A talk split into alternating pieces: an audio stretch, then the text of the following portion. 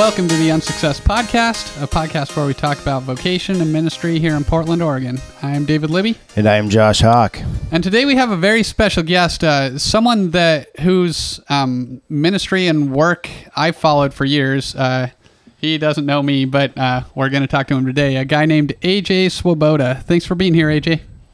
Oh, it's great to be with you guys. Thanks for having me. Yeah, yeah. So, um, I, uh, I met you at a college ministry that you used to do at U of O called the Onyx House.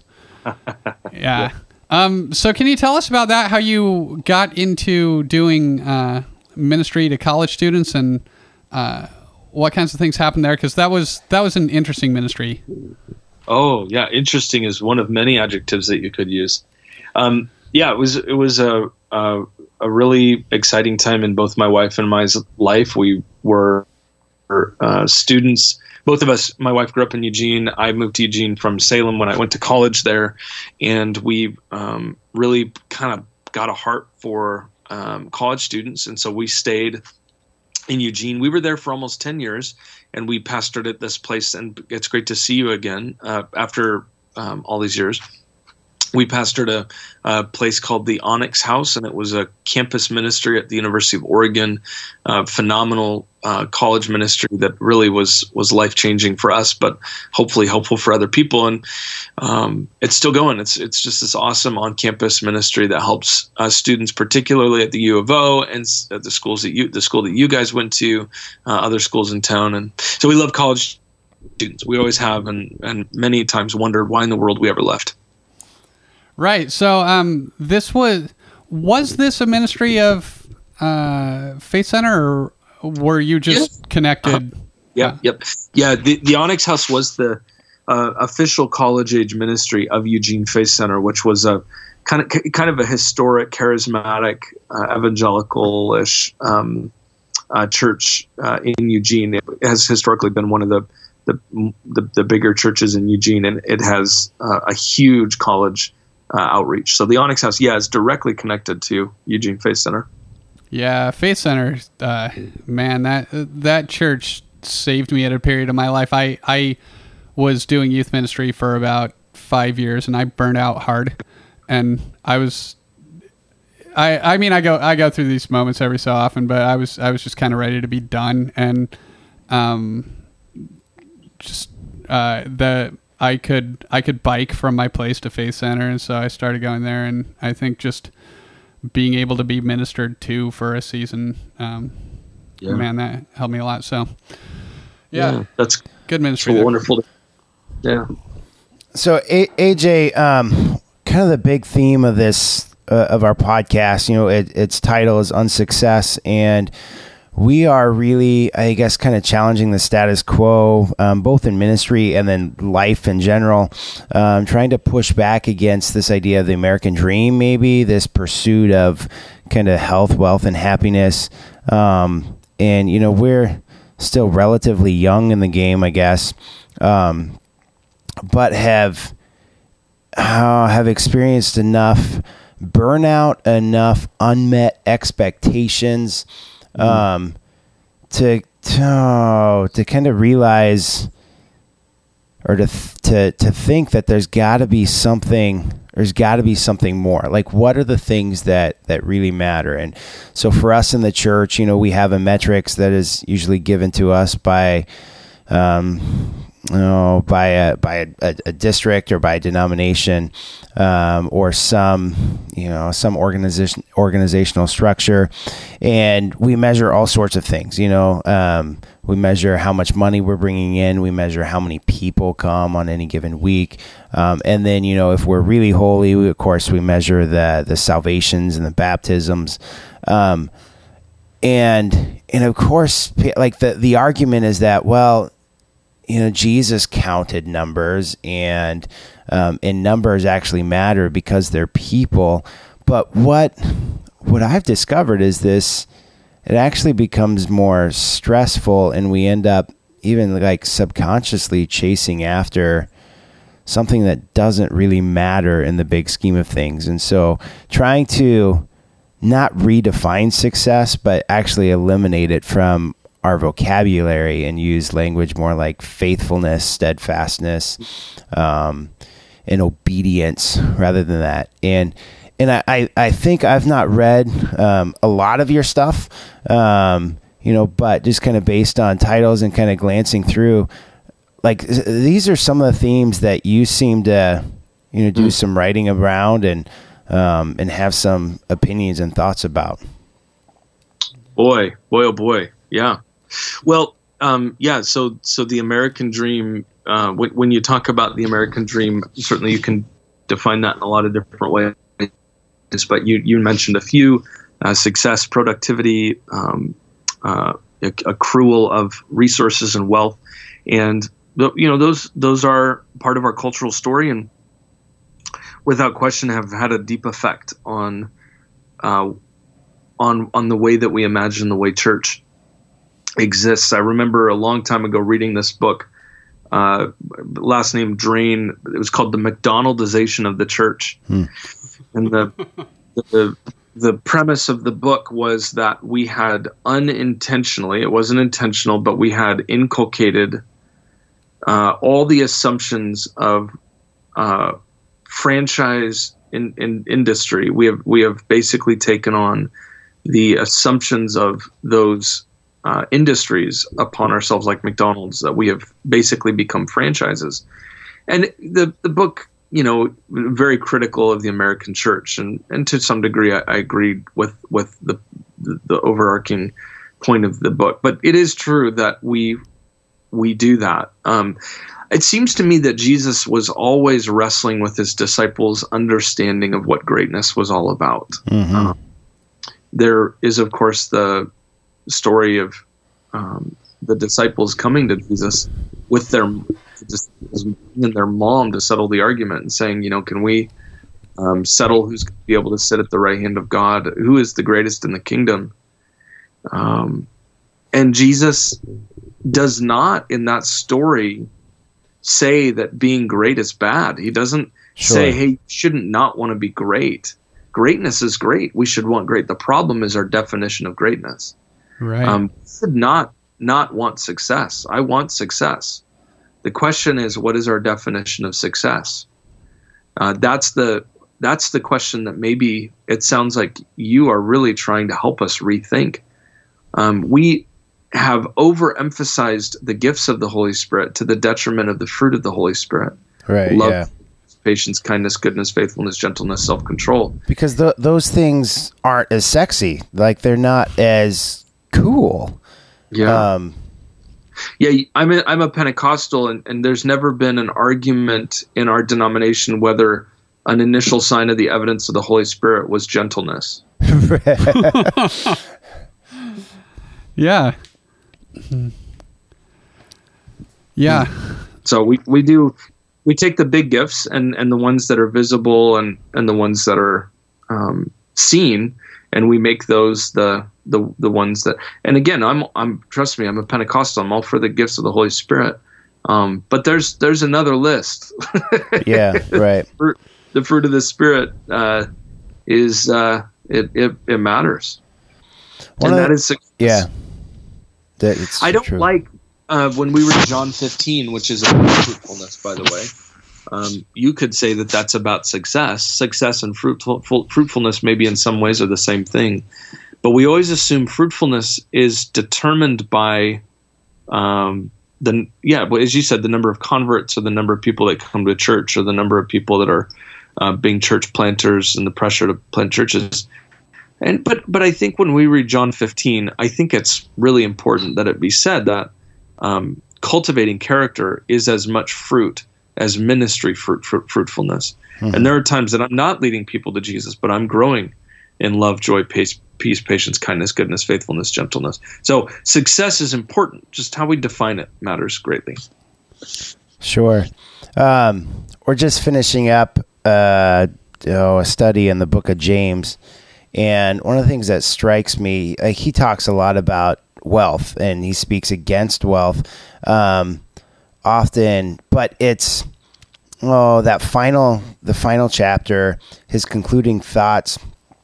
Um, he I think he really gets at the heart of the issue of what he's speaking against, and that is the fact that wealth was accumulated um, kind of on the backs or at the um, oh, at the expense of others, and and that's what like that's what is never okay. You know, like wealth is fine, the accumulation, the pursuit of um, uh, of stuff is all right, achievements are okay, but it's what what's our motivation, and then who are we? like who are we stepping on to to get that and what's the the greater goal i guess in all of that mm, mm. well uh, yeah for, every um, uh, it's a sensitive question that comes at a very sensitive time in my life. I mean i, I feel uh, a tremendous amount of um, shame around the fact that I um, am as I've written as much as I have and spoken at as many things as I have and have done as many things as I have because I um, I'm greedy and mm. I want to be the center of the room and I want I and it I, I remember last year uh, we had this uh, our district our, our denominational district had this barbecue for pastors and it's just supposed to be a barbecue or just get together and eat burgers and stuff. And I got the call from the divisional superintendent, who's technically my boss, and he said, "Hey, I want you to come to this barbecue and I want you to share for ten minutes on the Sabbath," which is because I'd written this book on the Sabbath, and he wanted me to come and share. So I show up it's very odd to go to a barbecue and give a 10 minute talk. Nobody wants to hear from another pastor about anything at those yeah, things. Sure, right. Right. Yeah. and I pulled, I pulled the divisional superintendent aside and I said, why, I'm not, I don't want to do this. Why did you ask me to do it? and he said, he said to me, well, the only way I can get you to anything is if I ask you to speak. Uh-huh. Oh man, that had to hurt. Oh, oh, it hurt super hard because that it hurt because it's true. Yeah. I I am a slut for speaking opportunities. I'm a slut for ministry opportunities. It's an idolatry. Um, yeah. It's it, and it, it it it eats at my soul. It is it is on it, it. Jesus loves me greatly and is is is bringing me through it. But now, and you know when you say yes to everything too, you don't even really think about this side of it, that you're everything that you get is somebody else is not getting it. Hmm. Yeah. So there's oh, power. interesting. Right? Like you're you're you're literally stealing from other people when you take an opportunity because of your own greed and selfishness. I'm not saying that we everything that we take is selfishness, but when we are operating out of greed and selfishness, we are taking from other people. In in numbers, I one of the dumbest things I've ever done in my entire ministry was I preached through the book of Numbers for nine months. nice. Um, and I, uh, in in Numbers, you read the story of the manna on the floor. God puts manna on the ground for people to eat, and God every day, except for the Sabbath, puts enough manna on the floor for everybody. Every day, God puts enough for everybody, and His commandment is ex, ex, is explicit: do not take more than you need because if you do you're stealing from somebody else because god gives enough for everybody. And that that passage changes my perspective so deeply because god is providing enough food and water for our world. He is providing enough. It's just that he allows us to be greedy and steal from other people. I do that in ministry all the time. I take the mic and ultimately steal it from other people. And uh, little did you know that this was a counseling session for me, right. and you guys are walking me through some heavy stuff here. Um, but it is true. We are narcissistic punks who want to be at the center of the room. All yeah, of us are. Absolutely. So, all right. So I, have been really kind of wrestling. I, I think probably if if we're all honest with ourselves, I think anybody in a pastoral position, you know, kind of wrestles with that you know, at least earlier on.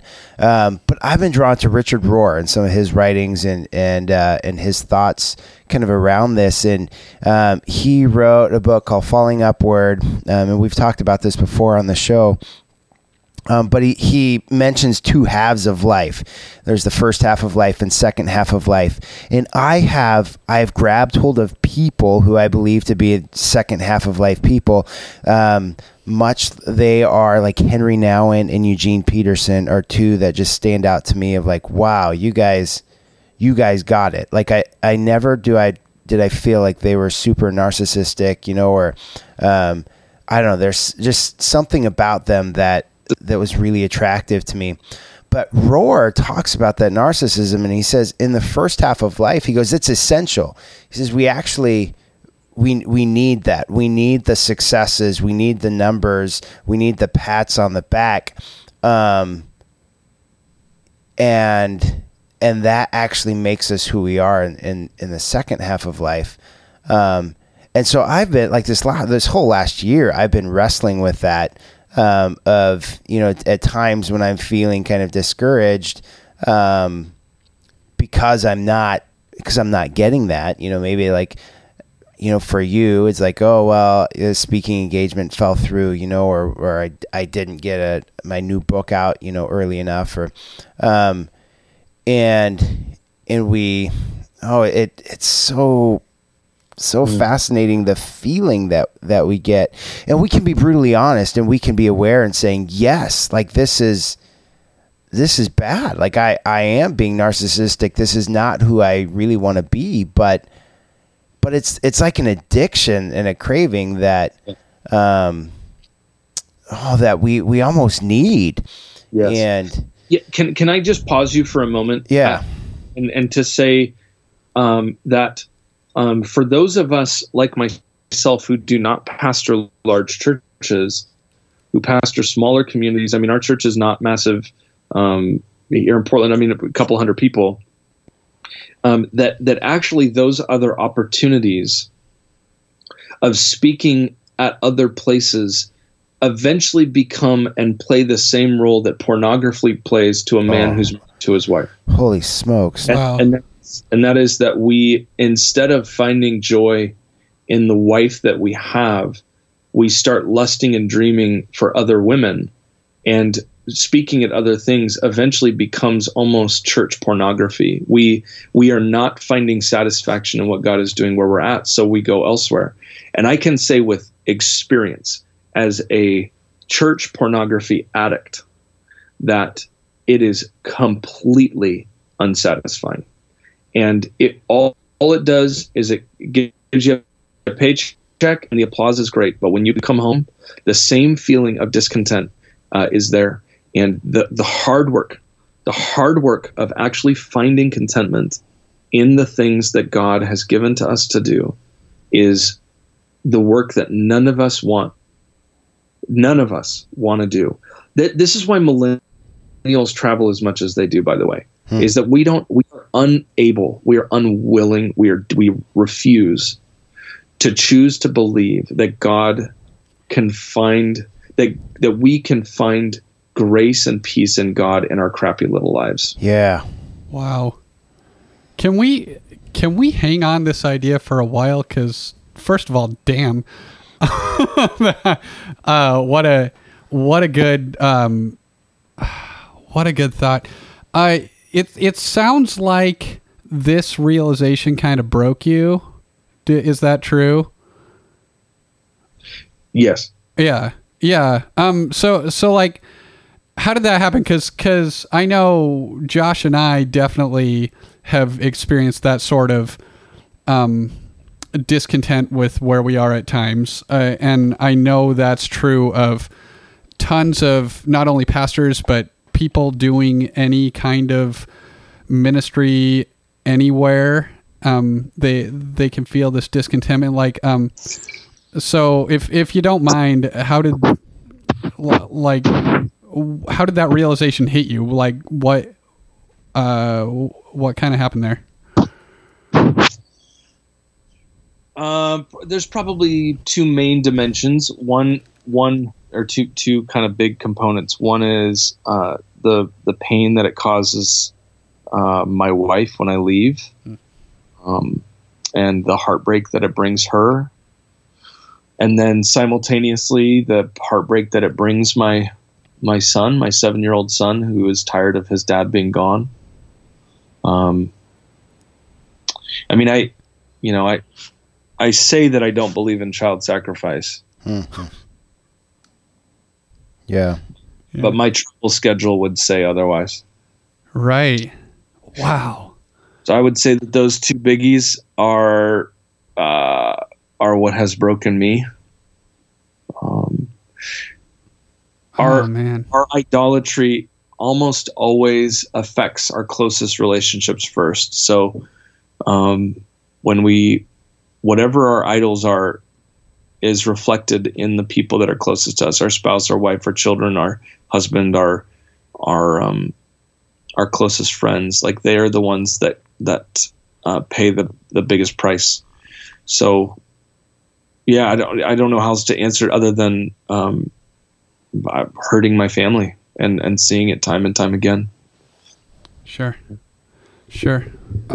Um, let's uh, let's go along a similar line. Um, you you said that you wrote on Sabbath, and um, and so I think there's a there's a good conversation to be had there as well. Um, we uh, when we talk about Sabbath in the church and and Sabbath for um, you know, as importance for everyone, not just um, uh, ministry leaders, but I think ministry uh, people in ministry, especially, um, tend to leave Sabbath on the back burner um, Mm. because there's there's a lot of good to do. I remember hearing from a pastor who said um, that he requires his volunteers to do 40 hours a week and his paid staff to do 65 at least every week and and um, hopefully more up towards 70 or 80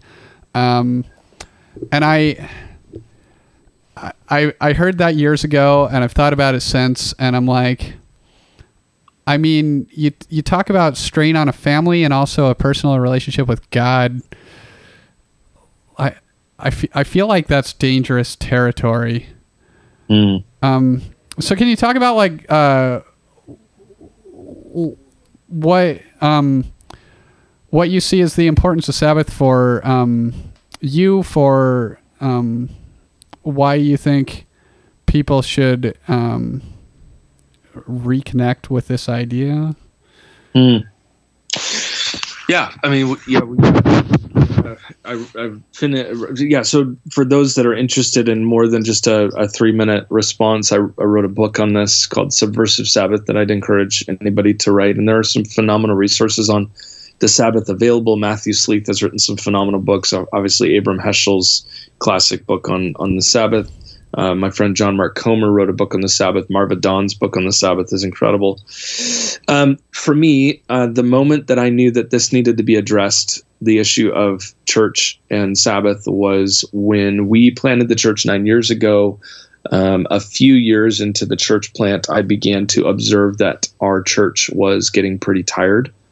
And so I decided to, to, to address that from the pulpit, and I preached for three weeks on the Sabbath. And um, I was shocked at at how, you know, I've, I've preached on all sorts of things. I've preached on things that have upset people. I've preached on marijuana. I've preached on sexuality. I'm I'm very conservative on sexuality. I've preached on, on um, I preached on things that have really upset people, and uh, I preached on the Sabbath. And I don't think we've ever had more people leave our church.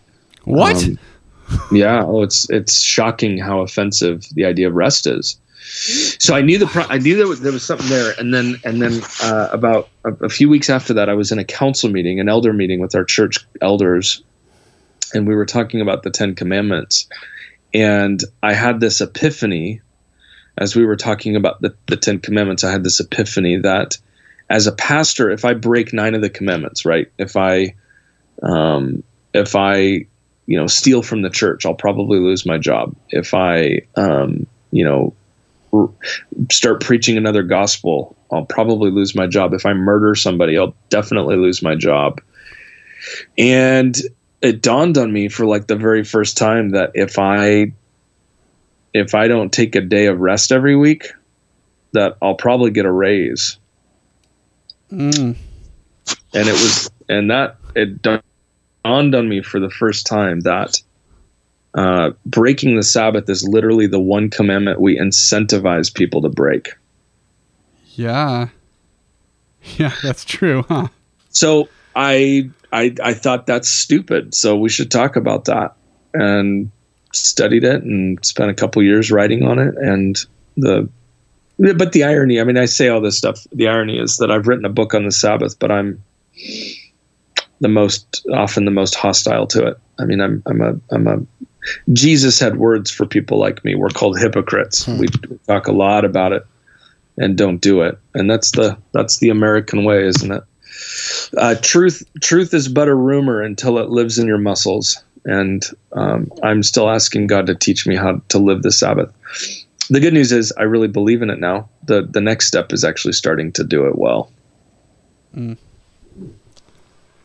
Yeah, yeah. Um, so have you have you seen change in your church aside from you know tons of people leaving? It sounds like. Um, have Have you seen any positive changes in your church since you started being more open about this idea? You said they were mm-hmm. really tired at the time. Yep.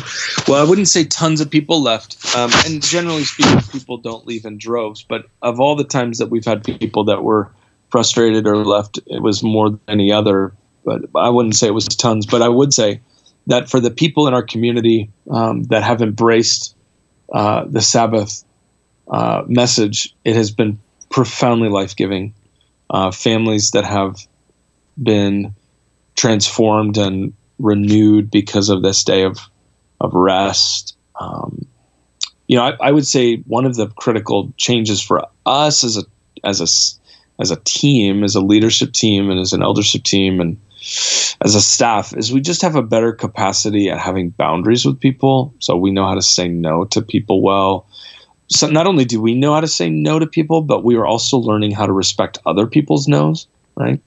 Mm. Um, like when you when you have Sabbath boundaries, I think uh, it teaches you a skill set around saying no, but it simultaneously teaches you that if you don't honor other people's rest, that you're just being pharaoh. So, you know the if if my Sabbath is somebody else's slavery, then I'm not doing it.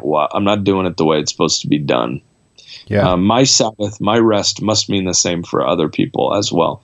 Which is why, I mean, I, I give, frankly, I have all sorts of political opinions about, you know, Chick fil A and Hobby Lobby, but I give them, I give them credit because they lose billions of dollars every year uh, to shut down one day a week so people can go home and be with their families.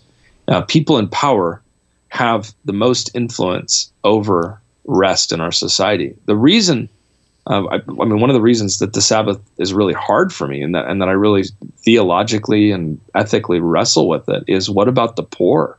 You know, the poor. Do the is this is rest is Sabbath just a mark of privilege? What about the poor? Uh, what yeah, about, sure. What about the single single mother of eight who, uh, you know, who has to work ninety hours a week just to put food on the table? You know, what about what about her? Yeah. Uh, and I've come to the conclusion actually that the the poor do not rest because the rich don't. Uh, that that we because the rich are unwilling to rest, the poor are never given an opportunity to. Um, I think that being a pastor puts you in a position of power, and that we're accountable for that power.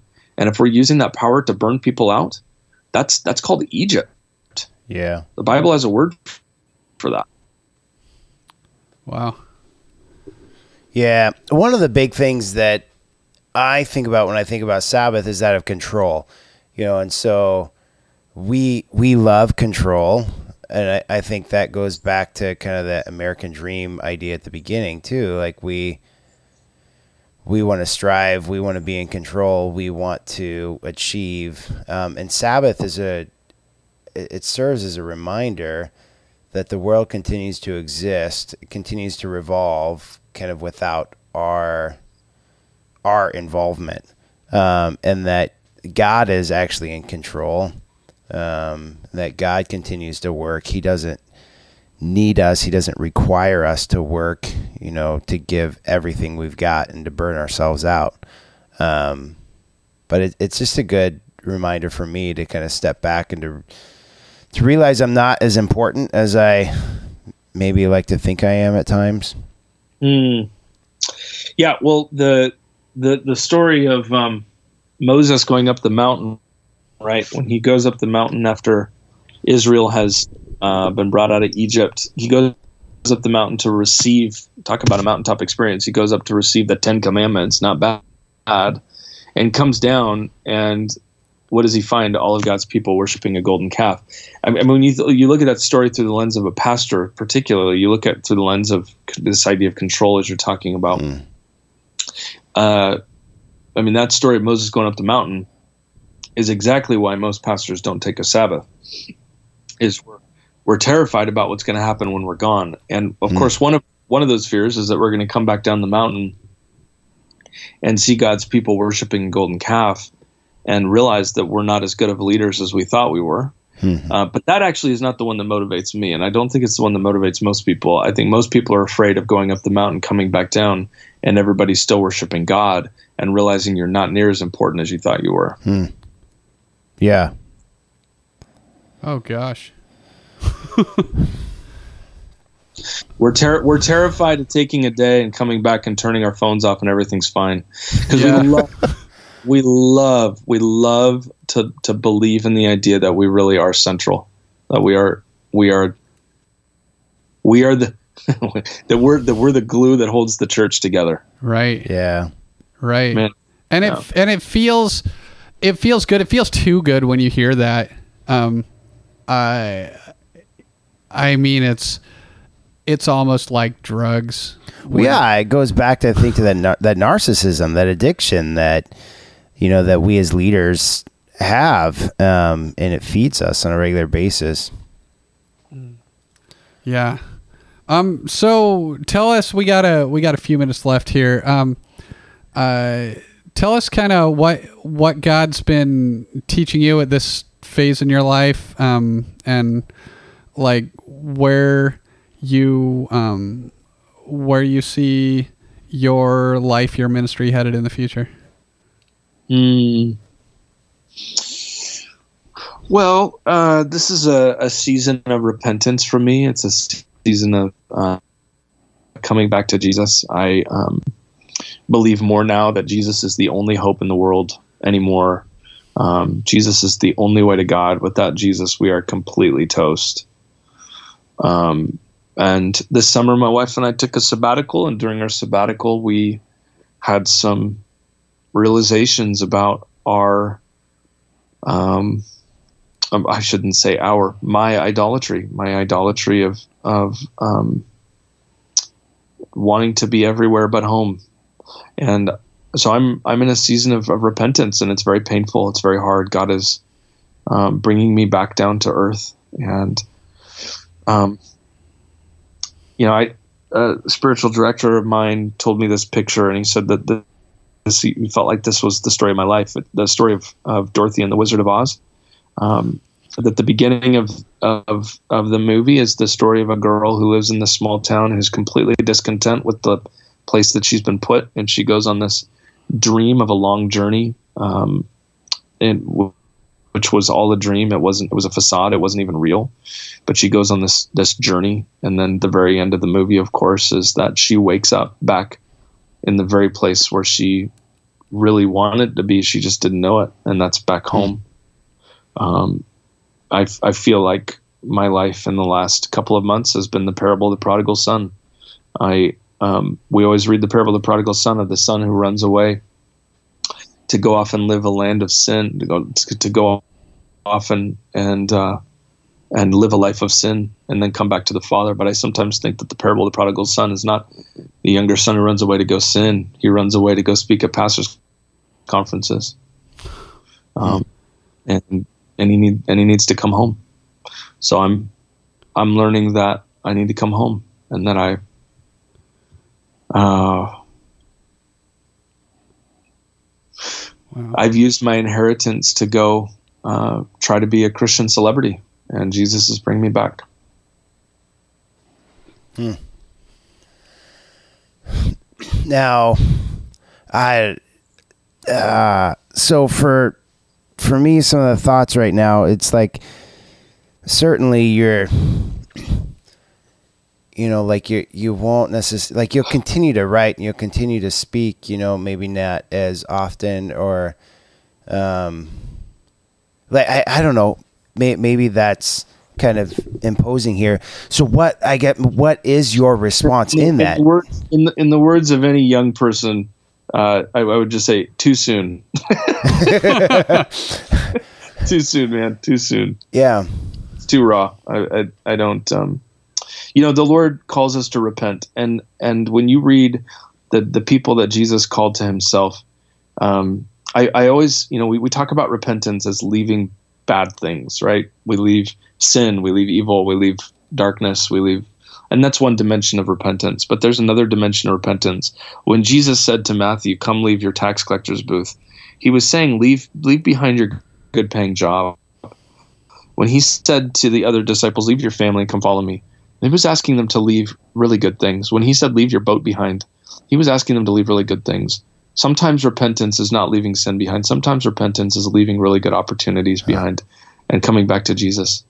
Um, and that's that's probably the more painful kind of repentance than leaving sin.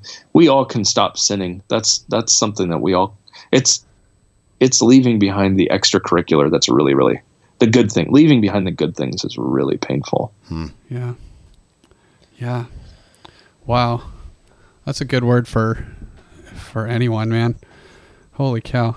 Um cool. Well, if uh if people want to um not i mean we it, feels weird to even say this after we just talked about um, uh, christian uh, celebrity stuff but um, if people people want to find you and interact with you online um, where where can they find you yeah mr aj swoboda is just my handle on twitter and then uh, i have a website ajswoboda uh, dot, dot com that that uh, you can find other resources of just things that i've had the opportunity to get to do so you can engage that way um, Wonderful.